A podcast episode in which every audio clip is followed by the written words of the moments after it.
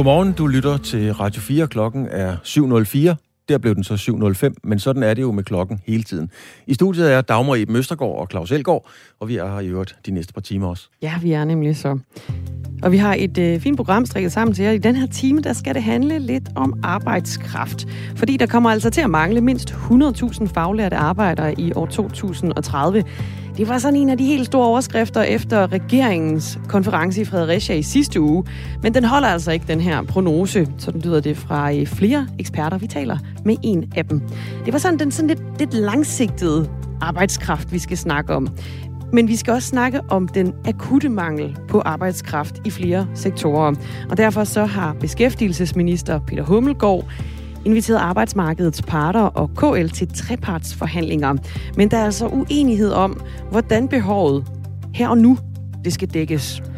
Vi skal, hente, skal vi hente udlandsk arbejdskraft fra for eksempel Sydeuropa til Danmark? Eller skal man egentlig aktivere de 100.000 ledige, der lige nu er i Danmark? Det er en debat, vi tager mellem Mia Amalie Holstein, som er cheføkonom og politisk chef for SMV Danmark, der repræsenterer små og mellemstore virksomheder i Danmark, og så også Lars Andersen, der er direktør i Arbejderbevægelsens Erhvervsråd. Debatten her, den tager vi fem minutter efter klokken halv otte. Og der er masser af akut arbejdskraft til en øh, hasteopgave, som skal løses lige nu og her, fordi der er nemlig fodboldskamp. Det danske fodboldlandshold skal spille VM-kvalifikationskamp mod Skotland. Det er i aften, og det er langt fra den eneste kamp, der venter spillerne. De skal nemlig spille hele tre kampe, tre vigtige VM-kampe på bare seks dage. Vi ser kampen frem mod kampene om et kvarters tid. Klokken den er blevet 7 minutter over syv. Det her det er Radio 4 morgen. Tak fordi du har tændt op, og godmorgen.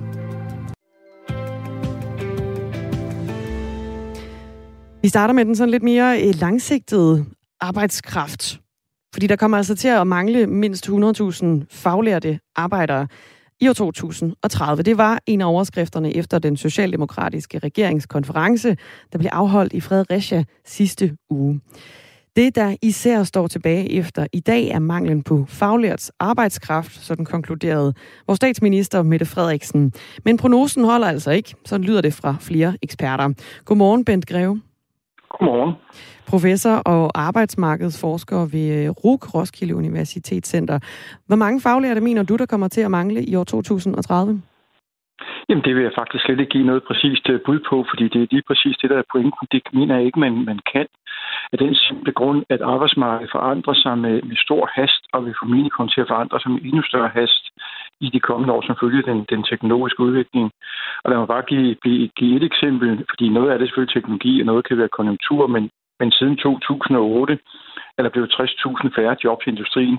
Hovedparten skete ved et fald øh, dengang, at vi fik finanskrisen, og de kom aldrig tilbage i job. Og det er jo fordi industrien, og mener med stor fornuft og med stor gavn på dansk økonomi, tager ny teknologi i brug, så danske virksomheder er konkurrencedygtige i forhold til udlandet. Men det betyder bare, at når man tager ny teknologi i brug, så er der nogle jobfunktioner, der forsvinder. Der er nogle job, der bliver forandret. Der er nogle job, der ikke kommer tilbage. Og det betyder jo, at så i dag så at sige, hvordan og lige præcis hvilke typer af, af kan man sige, kompetencer nødvendigvis, øh, job, der, øh, der vil være og mangel på om otte år, det mener jeg faktisk ikke er en, en mulighed.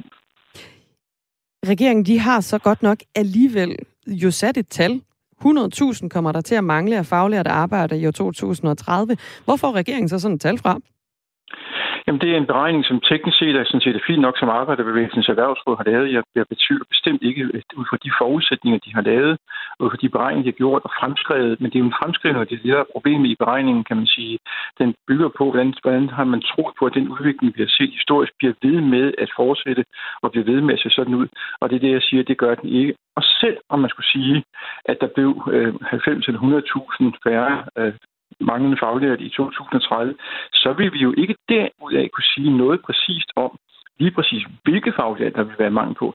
Men det jeg skal også selvfølgelig tilføje, at det betyder ikke, at jeg ikke mener, at det er ret vigtigt, at man laver uddannelse, efteruddannelse, man sørger for, at, at, at unge har nogle kompetencer, de kan bruge, og som de kan bygge ovenpå og, og blive fleksible på arbejdsmarkedet om 10 år. Det er ikke på, at Vurderingen er, at hvis man skal klare sig på fremtidens arbejdsmarked, så skal man have en kompetencegivende uddannelse, som skal være kan du sige, øh, det kan sige, være fremtidsrettet den forstand, at man hele tiden kan lave lidt andet andet. Og grundlæggende er det danske uddannelsessystem jo faktisk relativt fleksibelt, øh, som det er i dag, og det tror jeg er ret vigtigt at være opmærksom på at på som det ene.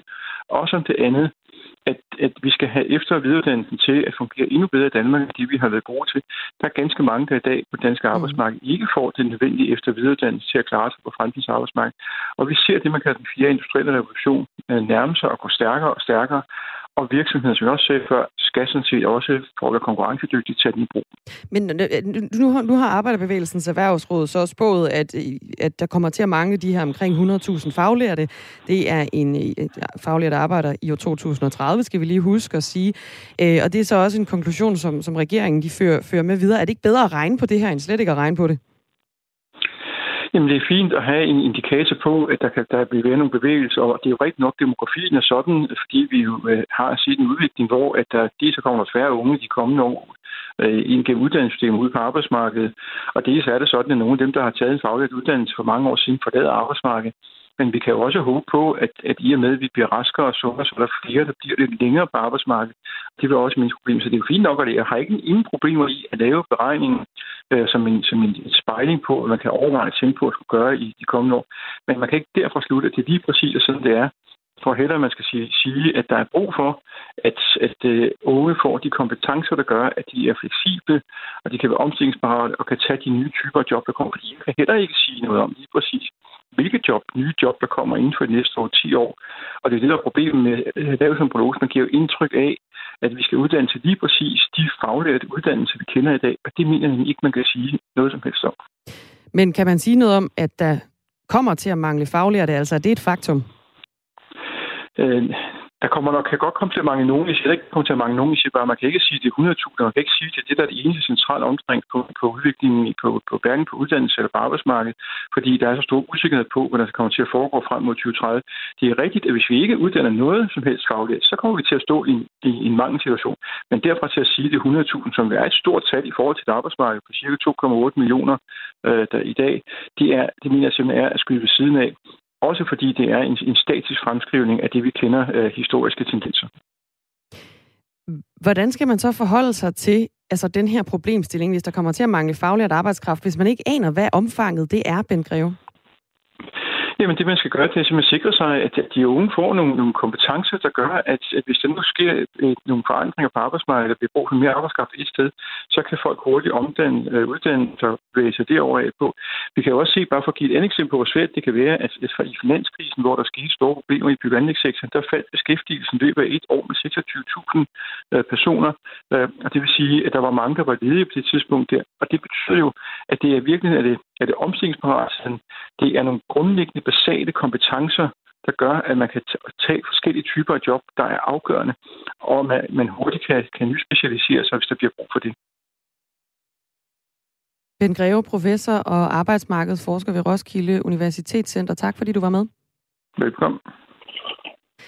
Altså, øh, man kan simpelthen ikke sige, at der mindst kommer til at mangle 100.000 faglærte arbejdere i 2030. Det er i hvert fald konklusionen fra Ben Greve. Øh, det er nogle store tal. Det er nogle store tal, og det var en, øh, en prognose, som, øh, som regeringen altså fremlagde øh, på den her konference, de afholdt i Fredericia i, øh, i sidste uge.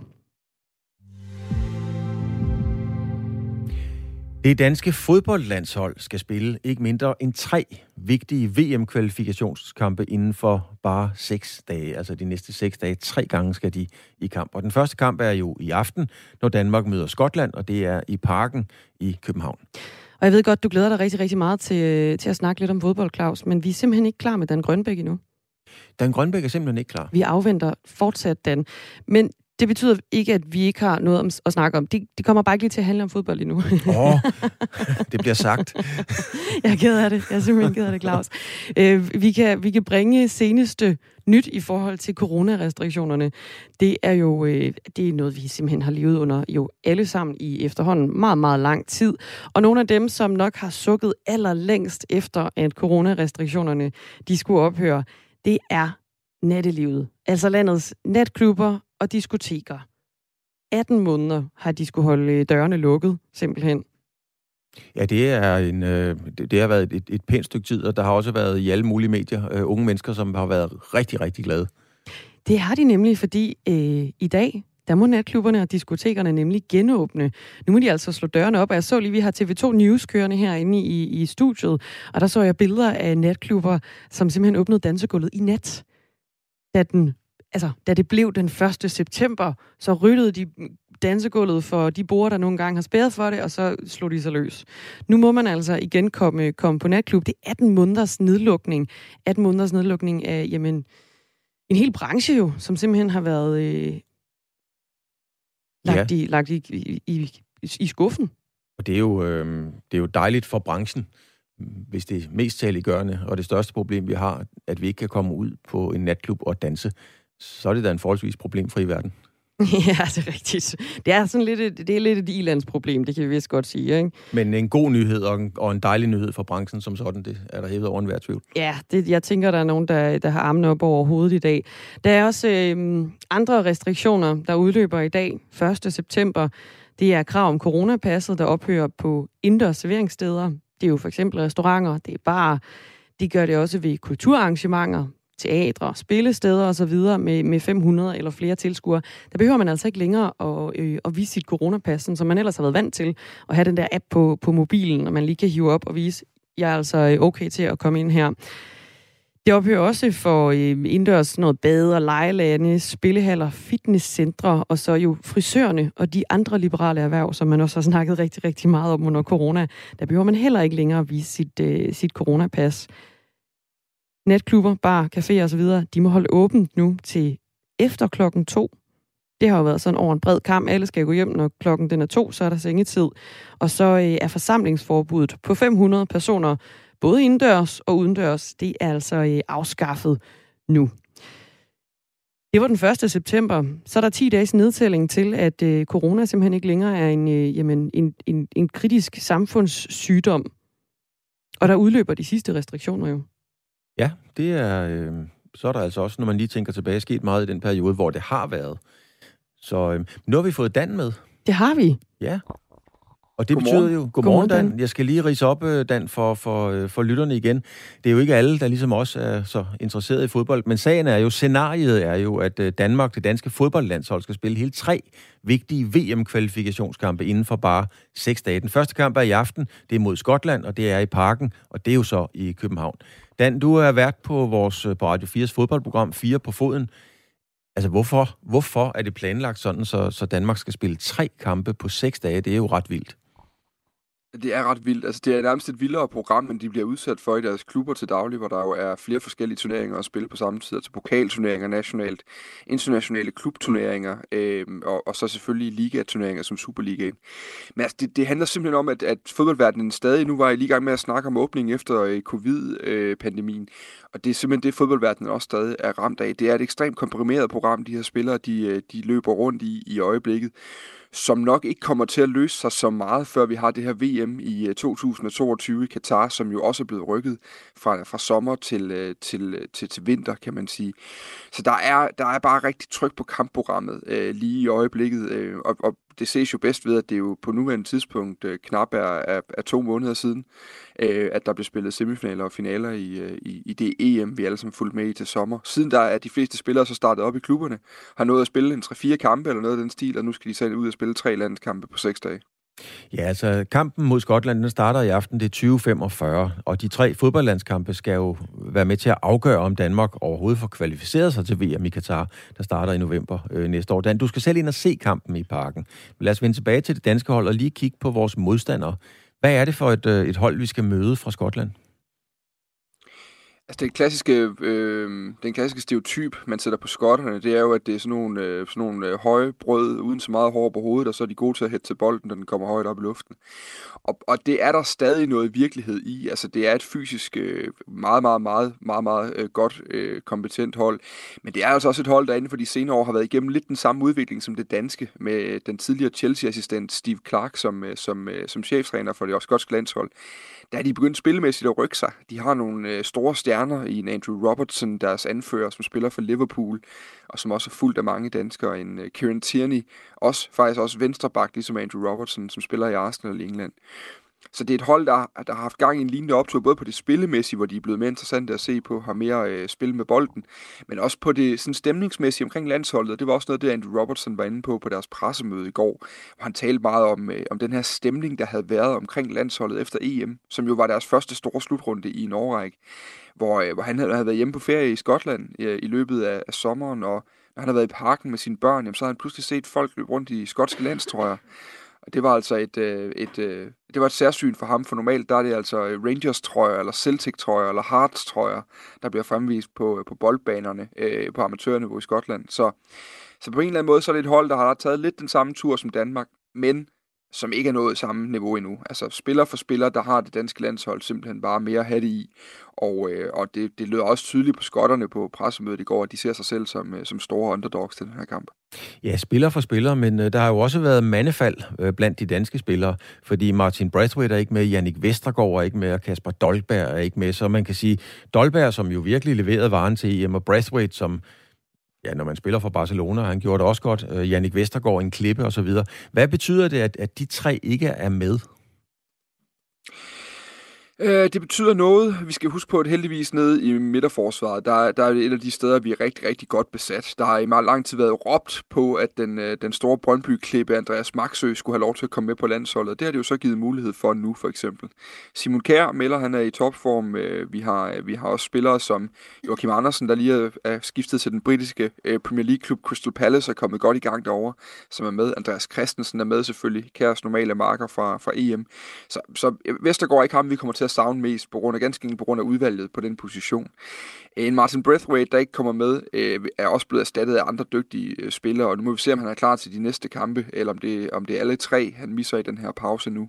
Men altså en spiller som Mohamed Darami, øh, øh, øh Jakob Brun Larsen, der, der er gået i gang med at score mål ned i, i Hoffenheim fra sæsonstarten af. Altså det er spillere, der fint kan gå ind og dække den position, også selvom, selvom de selvfølgelig mangler noget erfaring i forhold til, til Breathwaite.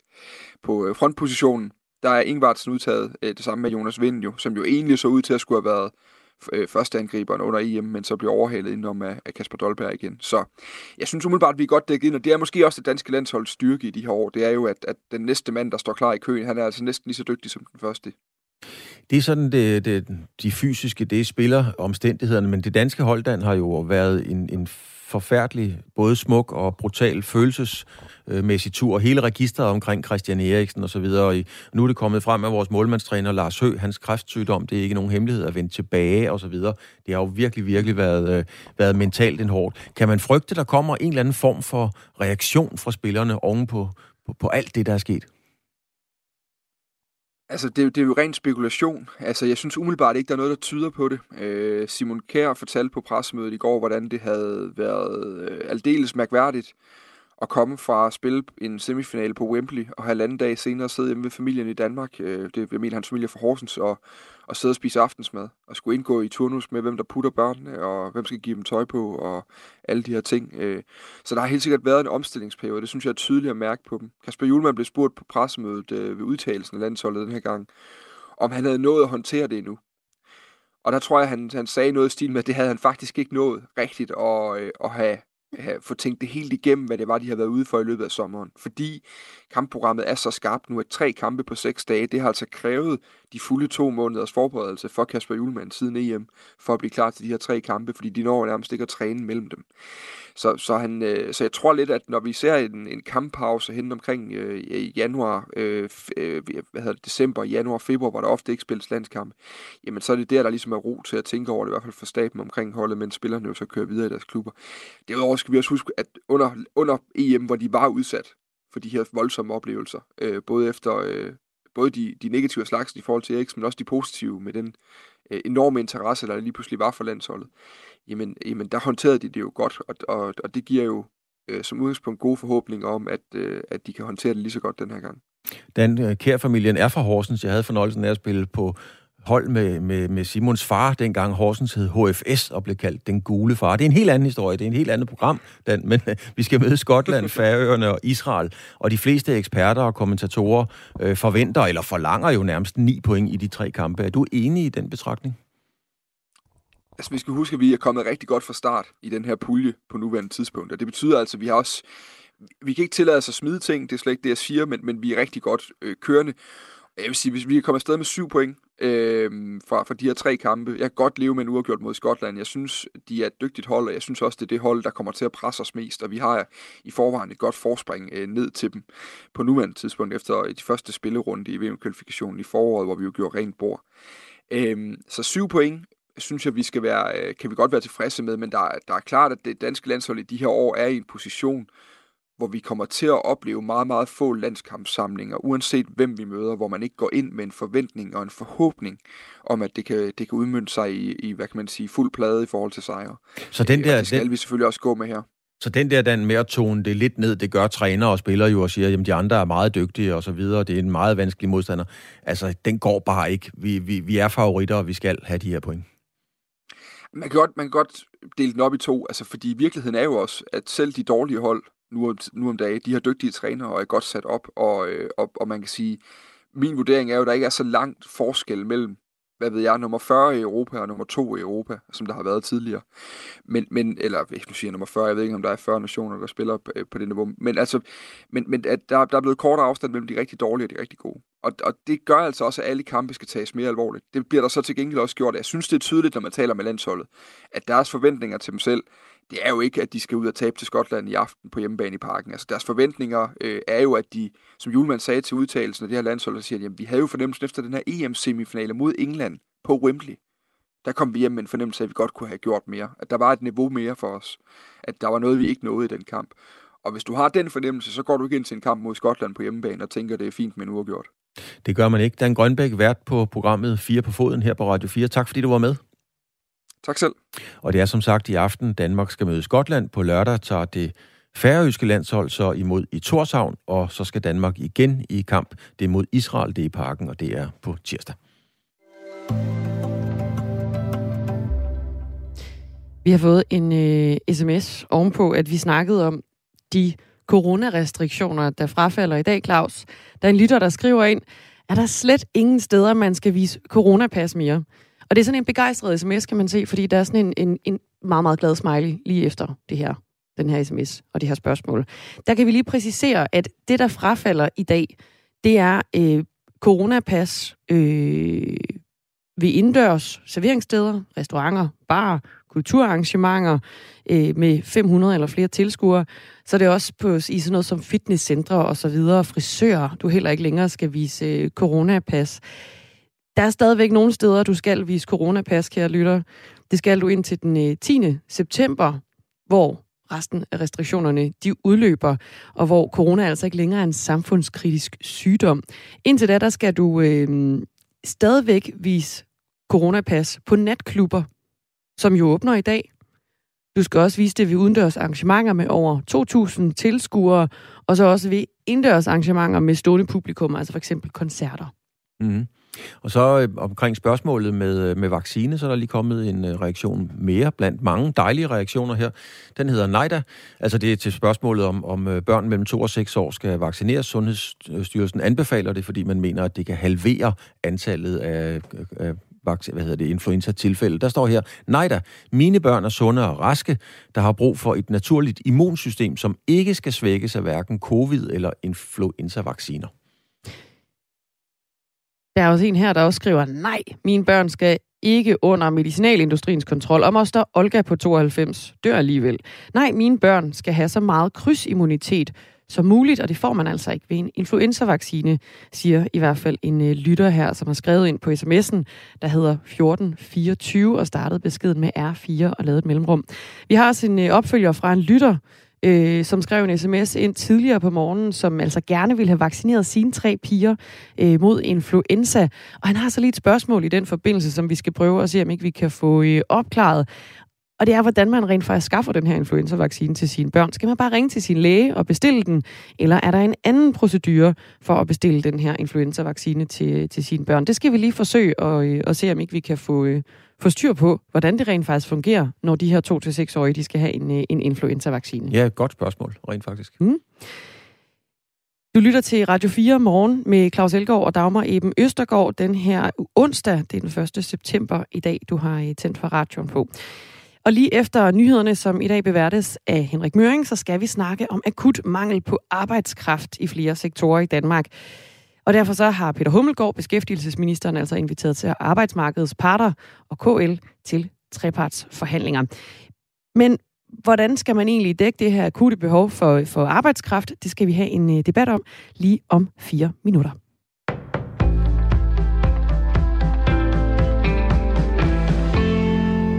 Regeringen forlænger ikke den automatiske nedlukningsmodel, som derfor udløb ved midnat, det oplyser Sundhedsministeriet. Det skyldes, at covid-19 fra 10. september ikke længere har status som samfundskritisk sygdom.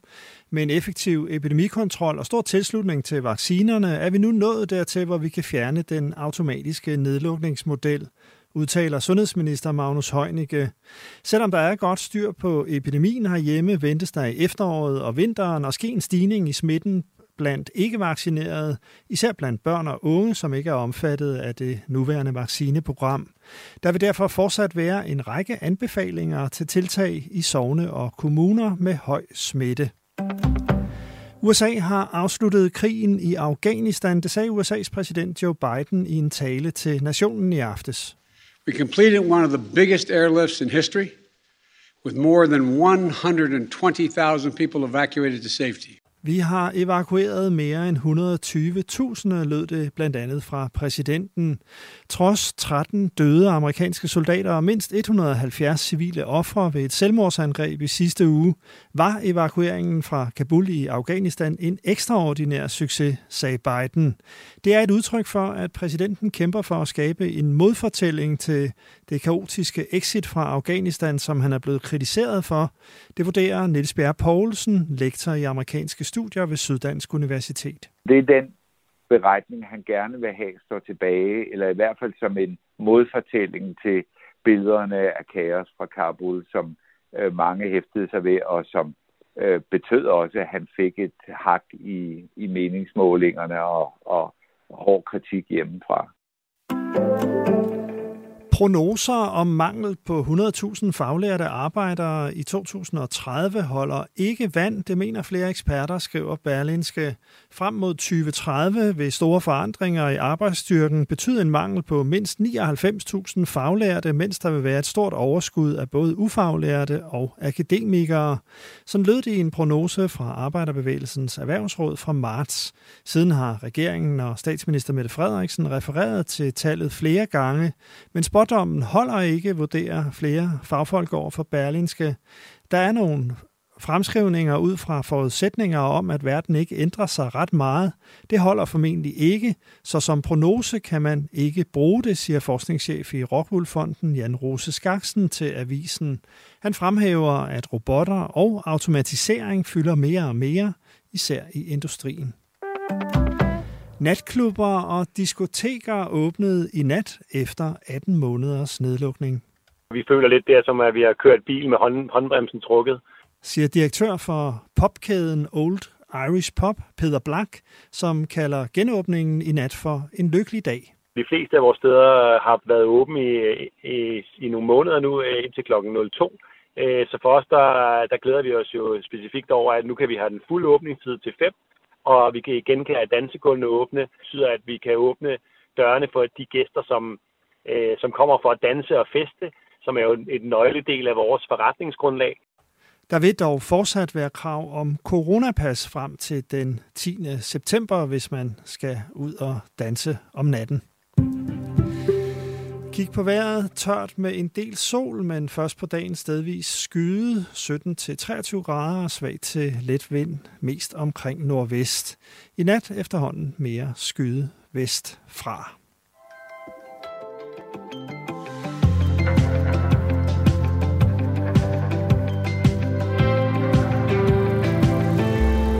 Og vi har fundet et øh, svar, som vi øh, søgte lige før nyhederne med Henrik Møring her i, øh, i Radio 4 morgen. Det var jo en øh, far til tre piger mellem 4 og 8 år, og så har han også en dreng på halvanden måned. Han vil gerne have sine tre øh, piger vaccineret mod influenza, som jo lyder er en anbefaling fra, fra Sundhedsstyrelsen for at halvere antallet af forventede influenza-tilfælde her til vinter. Og det har vi fundet svar på nu, fordi han spurgte nemlig, hvordan er det lige, man gør, når man skal have vaccineret sine børn mellem 2 og 6 år?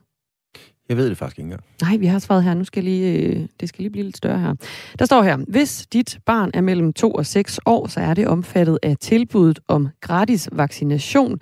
Dit barn kan blive vaccineret hos lægen, på apoteket eller på andre vaccinationssteder, der tilbyder influenza-vaccination. Børn, der ikke tidligere er vaccineret mod influenza, skal vaccineres to gange med mindst fire ugers mellemrum, skriver Sundhedsstyrelsen altså om øh, den sag. Det håber vi i hvert fald var øh, svar nok til dig.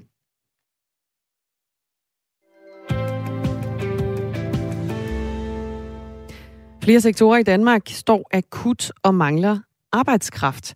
Og det får beskæftigelsesminister Peter Hummelgaard til at indkalde arbejdsmarkedets parter og KL, Kommunernes Landsforening, til trepartsforhandlinger. Aller værst står det til i service- og i byggebranchen.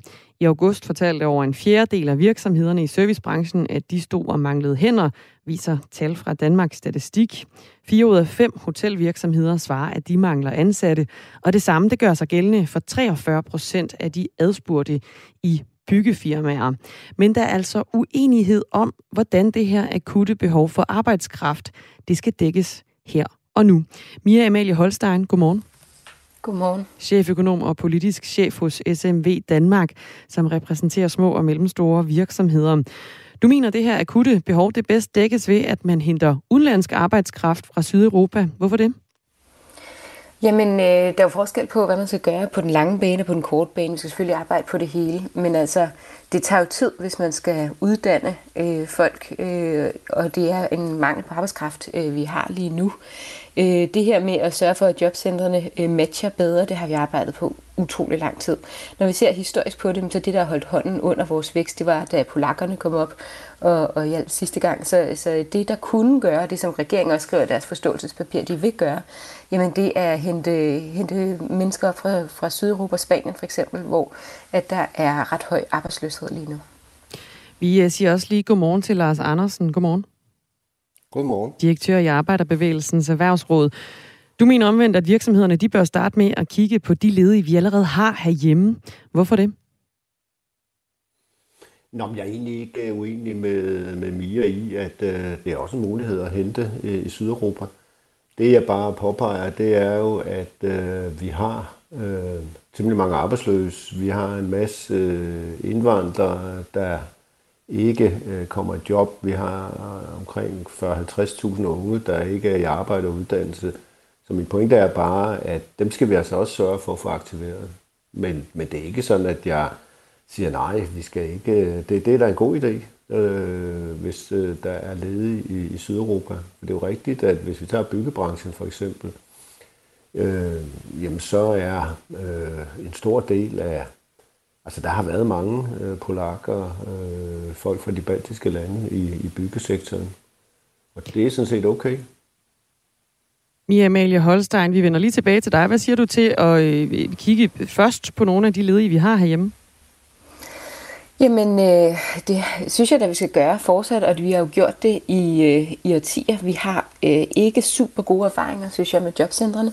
Øh, det jeg kan se, det er, at regeringen nu vil afsætte yderligere 35 millioner kroner årligt, ud af at vi bruger cirka 13 milliarder på jobcentrene. Altså de afsætter små øer til lige pludselig at få det til at fungere, og jeg har bare øh, grundlæggende øh, en nervøsitet for, at det her ikke kommer til at øh, fungere særlig meget bedre, end det gør i forvejen. Altså jeg synes da endelig, at vi skal have flere ind på arbejdsmarkedet. Man kan også gøre det på andre måder. Man kan lave lavere dimittensats eller mindre SU. Øh, så får vi blomsten af Danmarks Ungdom hurtigere ind på arbejdsmarkedet. Øhm, men, men det her, det er jo ting, øh, det er jo, det er jo sådan flere strenge strategi, det er noget, vi skal blive ved med at arbejde på.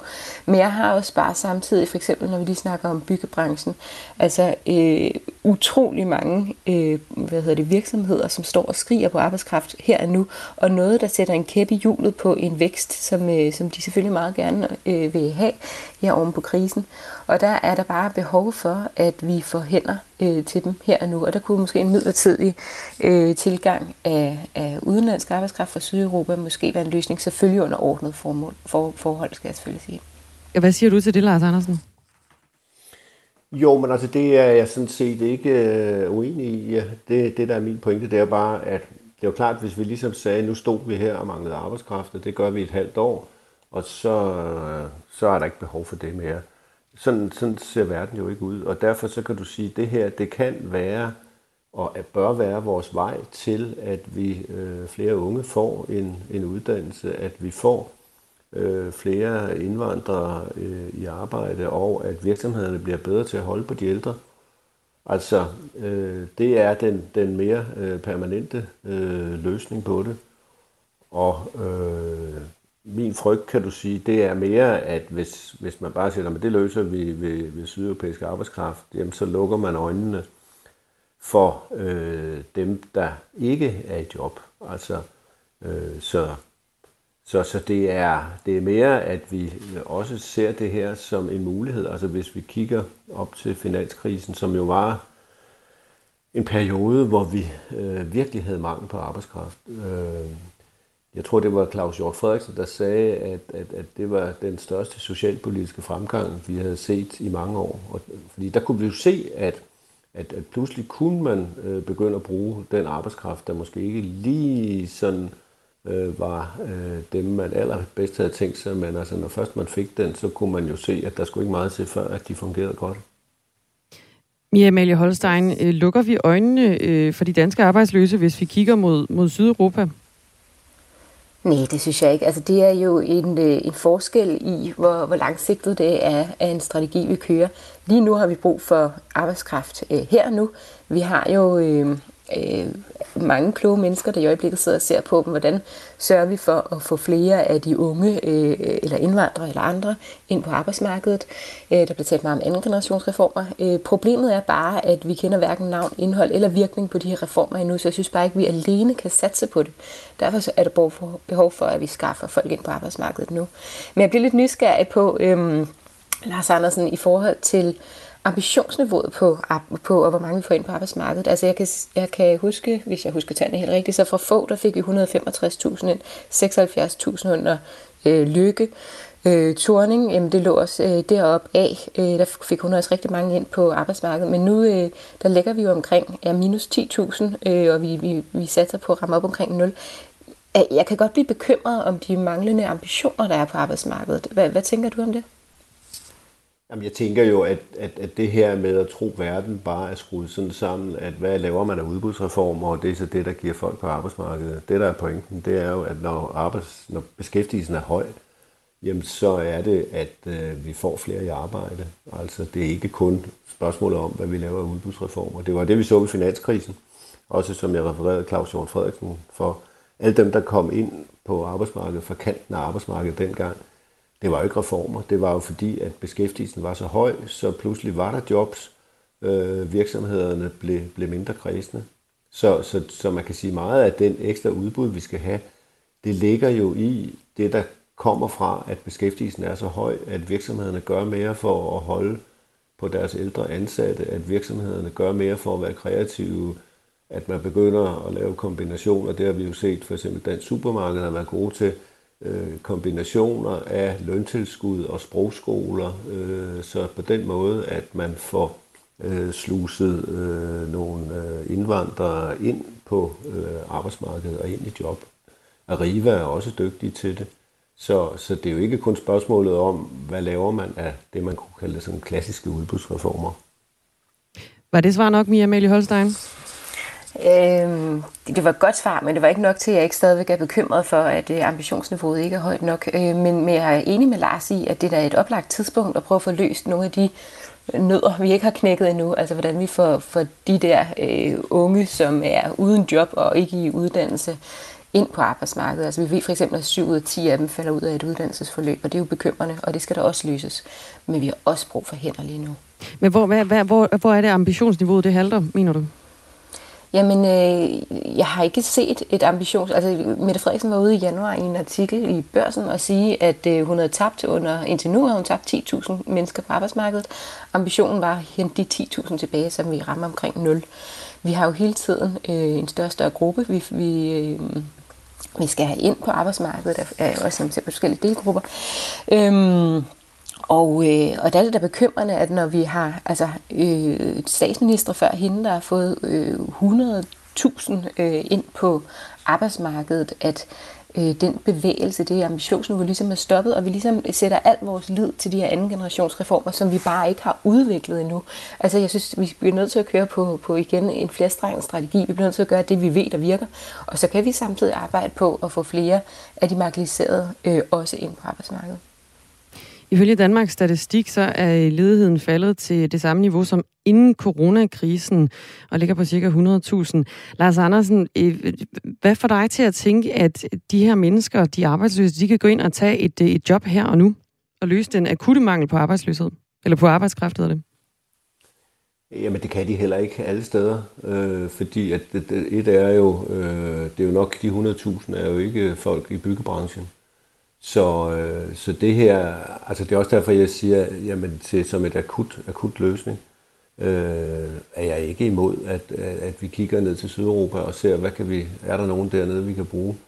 Min pointe er blot, at øh, vi skal også bruge den her til, at vi kan få øh, de her på kanten ind på arbejdsmarkedet, at virksomhederne kan blive bedre til at, at, at holde på de ældre. Altså, man kan sige, for virksomheden er det jo lidt ligesom, når vi går ud og handler om lørdagen. Vi vil allerhelst have øh, den allernyeste mælk, øh, men hvis der ikke er noget af den, så må vi måske nogle gange kigge på, hvad er der af mælk fra i, i går eller i forgårs, og så finder vi ud af, at det kan vi sådan set måske også godt bruge, når det kommer til stykket. Mia Amelie Holstein, har du en afsluttende kommentar her? Kun en, øh, en appel til, at vi løser den her mangel på arbejdskraft lige nu, fordi det, mine øh, medlemsvirksomheder på, på de særlige håndværksfag, de skriger altså efter at få flere hænder. Så lød det fra Mia Amelie Holstein, cheføkonom og politisk chef hos SMV Danmark. Tak fordi du var med. Tak fordi jeg måtte. Også tak til dig, Lars Andersen. Selv tak. Direktør hos Arbejderbevægelsens Erhvervsråd. Og vi har altså også forsøgt at få et interview med beskæftigelsesminister Peter Hummelgaard, men han har afslået at øh, stille op i dag.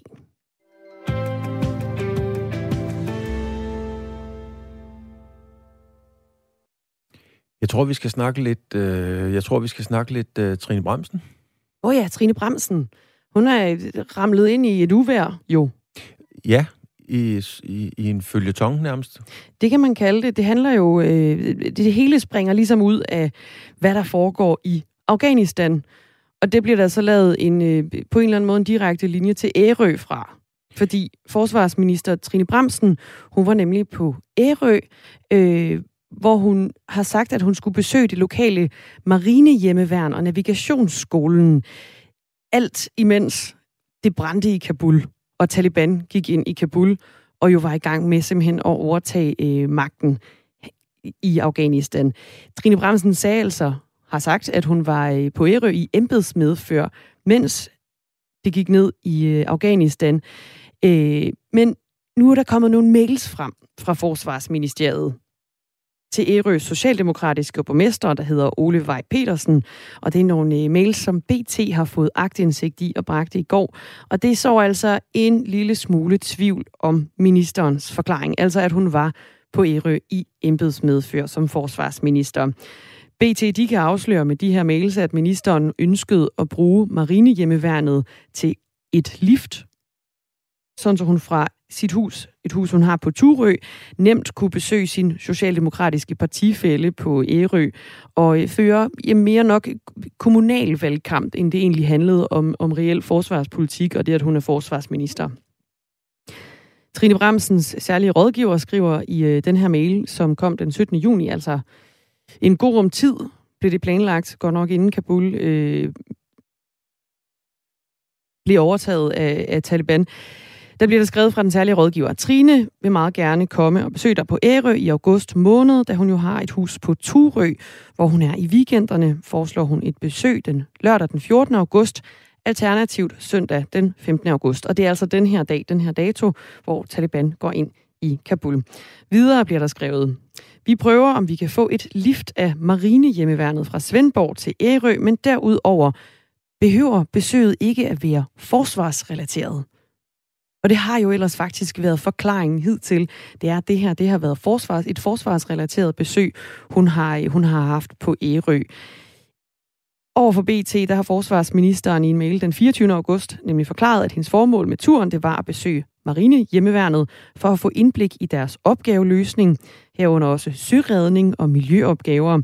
Og i andre svar, der har hun øh, peget på navigationsskolen som, øh, som en del af, af formålet med den her tur. Men det var måske lige så meget for lige at komme ned og besøge den socialdemokratiske borgmester, og det lå jo så egentlig det her besøg lidt frit for, hvad der skulle ske. Øh, det blev nok mere sådan noget kampagne frem mod et kommunalvalg, og sådan lidt mere i et, i et parti øje med, kan man sige, end et egentligt forsvarsøje med. Hun, øh, hun endte på, på Ærø. Ja, så kommer den jo sådan i samme bølge, kan man sige, som, øh, som øh, Trine Bremsen jo bliver fotograferet øh, til en koncert i den fynske landsby, hvor hun bliver fotograferet sammen med, med Peter Rabeck Jul, som er Odense socialdemokratiske borgmester, og Mette Frederiksen er der jo også, og det er jo også på et tidspunkt, hvor der sker øh, rigtig mange øh, triste og forfærdelige ting øh, i Afghanistan. Så, så det er, øh, der, er noget, der er noget at kigge på. Ja, BT har modtaget øh, følgende svar fra Forsvarsministeriets presseenhed efter de her mails, de er kommet frem. Forsvarsministeriet har siden oktober 2020 planlagt øh, på et besøg ved Marine Hjemmeværnet i Svendborg. Det sker på baggrund af invitation fra Marine Hjemmeværnet. Af vedlagte fremgår, at den del af besøget, der handler om Marine Hjemmeværnet, håndteres af ministersekretariatet. Hun er altså kommet i stormvær, og det er også endt i, at hun bliver hævet ind i et samråd. Det er Venstres øh, Lars Lilleholdt, som har øh, blandt andet gerne vil have hende, øh, Lars Christian Lilleholdt, som gerne vil have hende i, øh, i samråd. Han siger til BT, vi er ført bag lyset, og forsvarsministeren ministeren har et troværdighedsproblem, siger han til, øh, til BT. Og konservativs forsvarsordfører Nils Flemming Hansen retter altså også en skarp kritik. Han er simpelthen rystet, siger han øh, til, til BT. Øh, jeg er simpelthen så rystet, at det er hendes mening, og at forsvaret, at forsvaret og dermed staten skal betale hendes og dermed Socialdemokratiets valgkamp, siger han til, øh, til BT. Men det ender altså i et samråd øh, om Trine Bremsens brug af hjemmeværnets kutter, og så den her bortforklaring, der jo så efterfølgende kommer, det ender i et samråd nu. Og det er en sag, der helt sikkert vil blive talt mere om, og det er også en sag, jeg er ret sikker på, at vi kommer til at følge op på her på Radio 4. Ja, ikke. 8 minutter i 8. I dag ophæves en masse af de restriktioner, som har præget vores hverdag det seneste stykke tid.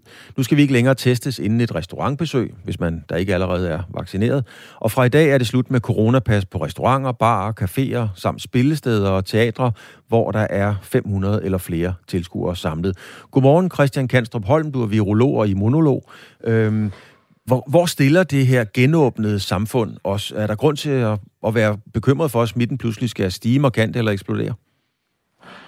Nej, det kommer selvfølgelig nok lidt an på, hvem man er som, som menneske, hvad man bekymrer sig om. Men øh, personligt er jeg ikke bekymret. Jeg tror, vi naturligt vil se en form for stigning i smitten her over vinteren, og sandsynligvis også en stigning i antal indlagte.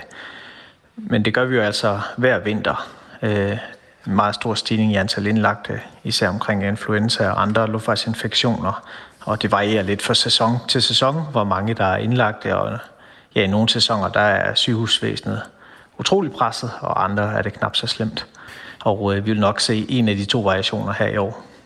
Kan man, øh, kan man stramme den op til? Kan man tale om, at det her det er den officielle afslutning på coronakrisen? Det er jo politikerne, og borgerne, der bestemmer, hvornår man synes noget er afsluttet. Øhm, så ja, hvis jeg havde magt, som jeg havde agt, så, sy- så synes jeg da, at, at jeg vil støtte op om, at vi stopper de her restriktioner nu, og nu må vi tilbage til et forholdsvis normalt liv, hvor vi kan gå og gøre alle de gode ting, vi gør til daglig, som vi har været forhindret i i snart halvandet år nu. Det var sådan den politiske vurdering. Hvad siger virologen? Altså helt, et helt fagligt, stringent virologisk synspunkt. Er coronakrisen slut? Øh, det, er, det er den for mit synspunkt i Danmark, ja. Der er nogle lande, hvor det står lidt værre til, og det har jo meget at gøre med, hvad for en befolkningssammensætning man har. Er man et land, hvor man har en meget gammel befolkning, øh, men et lidt tyndsigt øh, sundhedssystem, ja, så kan det blive en hård øh, vintersæson her. I Danmark har vi heldigvis en meget velbehandlet ældre befolkning og en meget stor vaccineudrulning, så for Danmarks vedkommende vil jeg sige, at den er slut. Og jeg tror, hvad kan man sige, hvis man skulle lave en cost-benefit-analyse i verden, så er vi nok der, hvor restriktionerne de er på vej til, i hvert fald er potentiale til at blive væsentligt værre end, øh, end efterfølgende af sygdommen. Lad os lige prøve at kigge på Norge, som vi jo ganske ofte sammenligner os med i forskellige sammenhænge. I Norge stiger smitten lige nu, og den stiger ovenikøbet markant. Med 1.796 nye coronatilfælde det seneste døgn har Norge registreret det højeste antal coronasmittede siden pandemiens begyndelse. Det viser tal fra den norske sundhedsmyndigheder øh, ved midnat onsdag, der blev det offentliggjort, og det skriver TV2. Tirsdag er antallet af indlagte steget med 10 til 89, og det er det højeste antal indlagte siden maj. Inden længe kan landet komme op på et trecifret antal indlagte, det mener landets assisterende sundhedsdirektør, som hedder Esben Nakstad. Det er jo ikke, skal man sige, betryggende eller munter læsning. Øh, kan Danmark risikere at havne i samme situation, som den Norge er i lige nu? Jeg tror, at du læser noget mere negativitet ind i den udtalelse, end jeg gør. Altså et trecifret indlæggelsesantal i, i et land som Norge, med den kapacitet, de har, det er jo nærmest ingenting. Og det er jo øh, langt fra, hvad vi normalt har indlagt bare influenza, også i Norge. Øh, derudover så både i Norge, men i Danmark, der er det efterhånden temmelig uklart, om dem, der bliver registreret som indlagte, om de er indlagte på grund af coronavirus eller med coronavirus. Og det er faktisk lidt svært at finde hovedet og rede på, øh, hale på. Øh, og det kunne måske være meget fornuftigt at, at finde ud af det. Men, men indtil vi ved det, så vil jeg faktisk nærmest opfordre medier til at stoppe med at udsende de her smitte- og indlæggelsestal, fordi øh, læg, man kan jo slet ikke forholde sig til det. Øh, har man coronavirus, hvis man er indlagt af anden sygdom, jamen hvad betyder det så? Ja, det, det er jo svært at forholde sig til. Men der er øh, en af dine kolleger, som forholder sig til det her. En af de ting, der for alvor kan stikke en kæppe i hjulet på coronasituationen, er jo de her allestedsnærværende mutationer.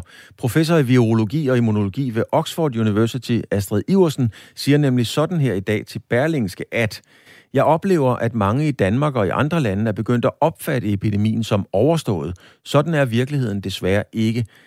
Det vil desværre være mærkeligt, hvis der ikke dukker en ny og bekymrende variant op i løbet af de kommende måneder. Øhm, hvad siger du til den i, i kontekst med det, du, du siger her? Hvad, hvad, hvad siger du til den udmelding fra professoren i, på Oxford University? Jamen, hun har ret i den forstand, at epidemien stadigvæk er her. Vi har epidemier hver år med alle mulige forskellige slags sygdomme, og det vil vi også blive ved med at have med coronavirus. Men vi er nok temmelig uenige i, om det er bekymrende for et samfund eller ej. Nu kan jeg huske, at Astrid Eversen var med til at forudsige, at vi i Sverige vil have 100.000 dødsfald under første runde og 60.000 dødsfald i Danmark. Øh, så jeg, jeg tror her, at der er også forskellige segmenter om, hvor bekymret man er. Men Christian Kanstrup Holm, virolog og immunolog, øh, det faktum, at øh, dig og professoren fra, fra Astrid Iversen er uenige om det her, er det ikke et udtryk for, at man, eller er det et udtryk for, at man reelt ikke ved, hvad der foregår? Øhm, altså omkring hvad? Ja, omkring hele situationen. Altså, der er jo stor uenighed i udlægningen af, hvordan man skal opfatte det her. Og så spørger jeg helt åbent, er det et udtryk for, at man simpelthen ikke har et overblik? For hvis man havde det, kunne man så ikke forvente, at eksperter som jer var helt enige? Jamen, der er, der er også nogle væsentlige punkter, hvor vi er utrolig enige. Vi er jo meget enige på det biologiske. Selvfølgelig vil der opstå øh, nye mutationer. Det gør der i alle virus, og det har der altid gjort. Det er bare første gang, at vi har monitoreret dem på den måde, som vi gør her. Mm. Så der opstår nye mutationer hver eneste år med influenzavirus for eksempel. Det er jo derfor, at vi skal vaccinere hver eneste år. Og selvfølgelig vil epidemien blive ved med at være her, fordi der vil være folk, der er smittet, og det vil smitte hinanden, og vaccinerne dækker meget kraftigt mod sygdom, men ikke fuldstændig mod smitte. Så på det biologiske plan er vi jo sådan set fuldstændig enige. Der, hvor vi er uenige, det er jo nærmere på det sundhedsmæssige og det samfundsmæssige plan. Og her må man sige, at hverken Astrid eller jeg er dundrende eksperter. Øh, så hvad kan man sige? Her skal man måske spørge lægerne om det, og så kan man jo prøve at kigge tilbage om de forudsigelser, der blev gjort i pandemiens start omkring 100.000 døde i Sverige, som endte på omkring 8.000 og 60.000 øh, døde i Danmark, som selvfølgelig er lidt svært at håndtere, fordi det var under forudsætning af, at man fulgte Sveriges strategi. Og det gjorde vi jo ikke. Og det var en af de forudsigelser, som jeg tror, alle kan være enige om. Det var godt, den ikke holdt stik. Tak til dig, Christian Kanstrup Holm, virolog og immunolog. Tak fordi du havde mulighed for at være med. Det var også lidt. Hej. Det er det Radio 4 Morgen, du har tændt op for, og øh, om ikke så forfærdeligt længe, så kommer Henrik Møring med seneste nyt og et nyhedsoverblik til dig. På den anden side, så skal vi snakke om øh, flygtningestrømme. Ja, fordi at, øh, der er også forskellige scenarier ridset op fra forskellige eksperter på, hvordan det kan udvikle sig i lyset af, hvad der foregår og sker i Afghanistan. Det er nemlig. Og så skal vi altså også snakke en lille smule videre om den her øh, forgiftning med PFOS i øh, Korsør i Slagelse Kommune. Det er en hel historie om øh, forgiftning og mennesker, der spiser kød, som så videre bliver forgiftet. Og nu kan det så være, at man skal til at overveje, om man så skal, øh, øh, hvad man så kan gøre omkring et kolonihaveområde, som potentielt også er, er blevet øh, ja, forgiftet med det her øh, fluor, fluorstof. Det er altså flere historier på den anden side af nyhederne, som kommer her med Henrik Møring klokken er 8.